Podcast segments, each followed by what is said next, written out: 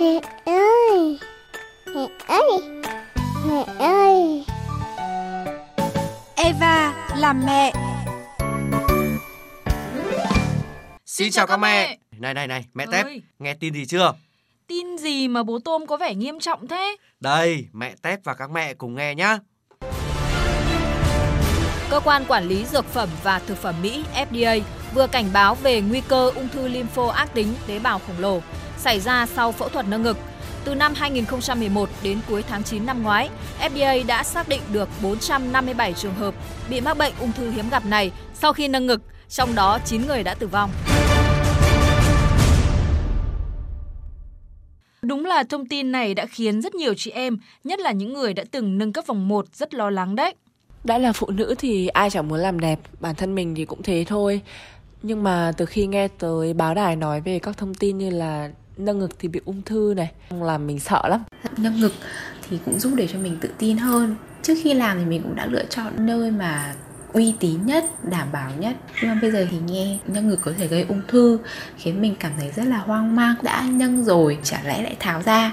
Mình cũng có ý định là muốn đi nâng ngực ấy Nhưng mà đợt gần đây thì mình lại thấy có cái bài báo là Nâng ngực thì sẽ có nguy cơ bị à, ung thư bạch huyết ấy Nên là mình cũng khá là lo sợ Eva là mẹ, Nghe để hạnh phúc thêm tràn đầy nghe để yêu thương thêm trọn vẹn.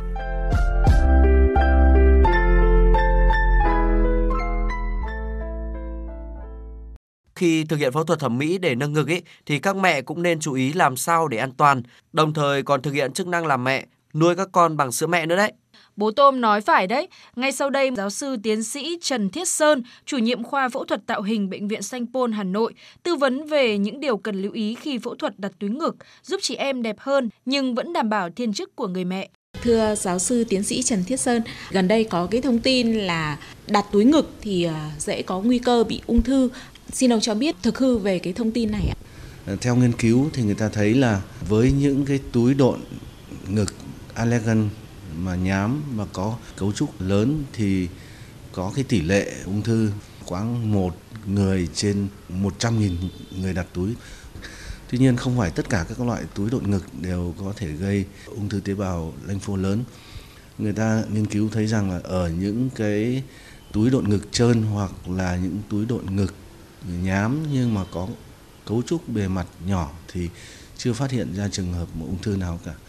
Người ta cũng nhận thấy rằng không phải chỉ có túi độn ngực ờ, có bề mặt ờ, nhám ờ, kích thước lớn có khả năng liên quan đến cái bệnh ung thư này mà một loạt những cái chất liệu khác mà được đặt trong cơ thể như là implant khớp háng, khớp gối hoặc những cái thay thế khớp bàn ngón tay cũng có khả năng mà liên quan đến cái bệnh lý này.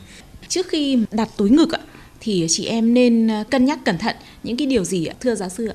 Cái đầu tiên là chị em nên suy nghĩ xem là và nếu như bản thân mình có những cái khiếm khuyết về mặt hình thể và cần phải cải thiện ừ, thì mới đặt vấn đề là phẫu thuật à, đặt túi ngực. Và cái thứ hai nữa là phải xem xét lên cái tình trạng sức khỏe chung của cơ thể. Nếu có những cái yếu tố ừ, như là bệnh lý về máu về gan thận hoặc là rối loạn tâm thần thì không nên tiến hành cái phẫu thuật này ngoài ra cũng cân nhắc khi mà lựa chọn cái cơ sở phẫu thuật và nên chọn những cái cơ sở có uy tín. Sau khi mà nâng ngực thì chị em nên theo dõi và chăm sóc như thế nào để đảm bảo an toàn và phát hiện sớm các cái biến chứng nếu có ạ, thưa giáo sư tiến sĩ? vấn đề là cái phẫu thuật đấy thực hiện ở đâu? Nếu thực hiện ở bệnh viện có cơ sở tốt có phẫu thuật viên tốt có gây mê tốt thì những cái nguy cơ và có những cái biến chứng rất là thấp nếu như mà chị em thực hiện ở những cái cơ sở mà không đảm bảo về mặt trang thiết bị không đảm bảo về mặt chuyên môn của bác sĩ gây mê bác sĩ phẫu thuật thì cái nguy cơ mà xuất hiện những cái biến chứng thường xuyên xảy ra trong cái phẫu thuật nâng ngực thì có rất nhiều cái kỹ thuật khác nhau và mỗi kỹ thuật lại đòi hỏi một cái cách chăm sóc hoàn toàn khác nhau. Tuy nhiên là phải tuân thủ theo những cái quy định của từng bác sĩ một và có cái, cái sự hợp tác tốt với bác sĩ để phát hiện sớm những cái biến chứng và đề ra được những cái biện pháp phòng tránh cũng như là giải quyết được những cái biến chứng. Thưa ông ạ, với những phụ nữ trẻ thì đặt túi ngực nó có ảnh hưởng tới cái việc tiết sữa và nuôi con bằng sữa mẹ hay không ạ? cái đấy nó còn phụ thuộc vào kỹ thuật. Ví dụ như là anh đặt cái túi ngực ở trước cơ hoặc là sau tuyến thì cái khả năng mà bài tiết sữa nó giảm. Tuy nhiên nếu như mà làm theo cái phương pháp mà đặt dưới cơ, tức là giữa cái túi ngực và cái tuyến sữa nó được cách ly bởi cái cơ ngực lớn thì cái việc mà cho con bú, việc bài tiết sữa hoàn toàn bình thường. Và việc tầm soát ung thư vú cho phụ nữ đang đặt túi ngực thì có gì khác biệt so với chị em khác hay không ạ, thưa ông? Sau khi đặt túi ngực thì không đặt ra vấn đề là kiểm soát cái ung thư vú khó khăn.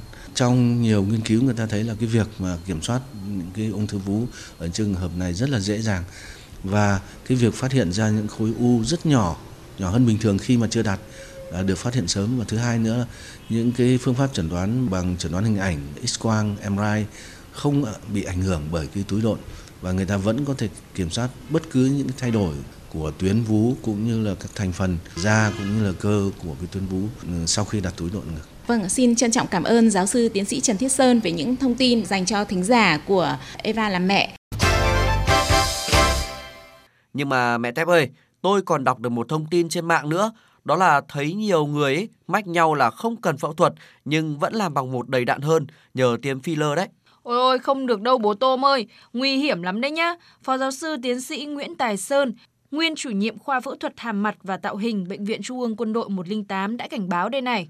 Hiện nay một số cái cơ sở không phải là bác sĩ mà là những cái người thợ làm đầu, những cái cô làm ở spa, người ta bơm cái chất làm đầy cho bệnh nhân. Tiêm thì cái số lượng quá nhiều hoặc quá nông hoặc tiêm vào những cái tổ chức như thần kinh mạch máu thì gây những cái tai biến. Đặc biệt những cái trường hợp tai biến về ngực thì khá nhiều. Hình ảnh bên ngoài nó méo mó và trong đấy có những cái ổ nó to như quả cam chứa những cái dịch làm đầy à, rất là nguy hiểm. Thế còn một số trường hợp thì do bơm sát da nó gây hoại tử da hai bên ngực sẹo hết đau khó chịu. Chị em đừng vì làm đẹp mà đánh đổi bằng sức khỏe và tính mạng của mình nhé. Đàn ông chúng tôi yêu vợ còn vì nhiều thứ khác, đâu chỉ vì vòng một đâu nhở. Ôi, nghe bố Tôm nói mà tôi cũng thấy mắt lòng mắt dạ quá đi. Các mẹ cũng đừng rời radio nhé. Vẫn còn những thông tin thú vị ở chuyên mục tiếp theo của chương trình. Eva bật mí. Eva bật mí.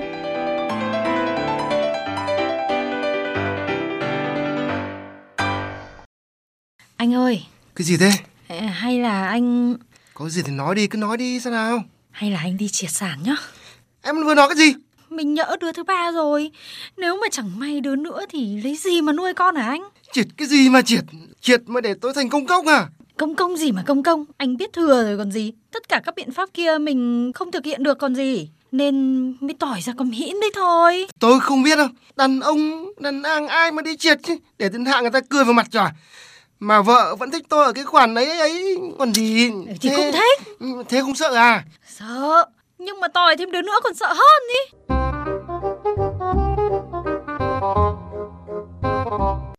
Gớm nói chuyện tế nhị ở chỗ đông người Đến là ngại đấy. Không tế nhị gì đâu nhá bố Tôm, vì mọi người đang hiểu nhầm về biện pháp triệt sản để tránh thai đấy nhá. Cùng nghe bác sĩ Nguyễn Phương Thùy, Bệnh viện Đa khoa quận Hải Châu, thành phố Đà Nẵng phân tích đây này. Triệt sản nó là một cái kỹ thuật thắt và cắt cái ống dẫn tinh có nghĩa là về tác động cơ học là chặn đứng cái đường mà tinh trùng có thể xuất ra có thể thụ tinh không có chuyện là triệt sản xong rồi người ta có vấn đề gì về thần kinh hoặc là người ta có vấn đề gì về cái hormone nam giới nó không có liên quan Ồ, hóa ra là thế à? Thế mà tôi cứ tưởng Tưởng triệt sản là hỏng luôn hả? thì... Còn có cả triệt sản nữ nữa nhá. Các chị em cũng đừng nghe tên kỹ thuật mà thấy sợ hãi. Theo bác sĩ Nguyễn Phương thủy những vấn đề ở phần phụ mắc phải đều không liên quan đến triệt sản nữ. Đình sản nữ đó cũng là thắt và cắt cái ống dẫn trứng. Vì trứng sau khi rụng thì nó sẽ đi theo vòi trứng nó di chuyển và nó sẽ gặp tinh trùng ở 1 phần 3 vòi trứng. Và bây giờ người ta làm gián đoạn cái quá trình nó đi. Cái chuyện triệt sản là nó tác động về mặt cơ học chặn đứng cái đường đi thôi. Còn cái chuyện mà ố nhú tại cổ tử cung hay là viêm nhiễm thì nó là cái do tác nhân ở bên ngoài. Ví dụ như là HPV là một cái virus sinh u nhú. À, còn cái viêm nhiễm thì có thể là do nhiễm khuẩn, à, do nấm chứ nó không có ảnh hưởng đến chuyện là triệt sản hay không. Vậy thì chúng ta nên bổ sung thêm vào danh sách các biện pháp tránh thai một phương pháp nữa các bố các mẹ nhờ. Nhất là các bố cùng gánh vác chia sẻ nhiệm vụ này với chị em chúng tôi nữa nhé. Vì hạnh phúc là của đôi ta mà. Đàn ông chúng ta sức dài vai rộng, việc nặng còn chẳng xá, huống gì thắt mỗi cái ống nhỉ? Hoan hô tinh thần của các bố. Đến đây thời lượng chương trình Eva làm mẹ cũng đã hết rồi. Xin chào và hẹn gặp lại trong các chương trình sau.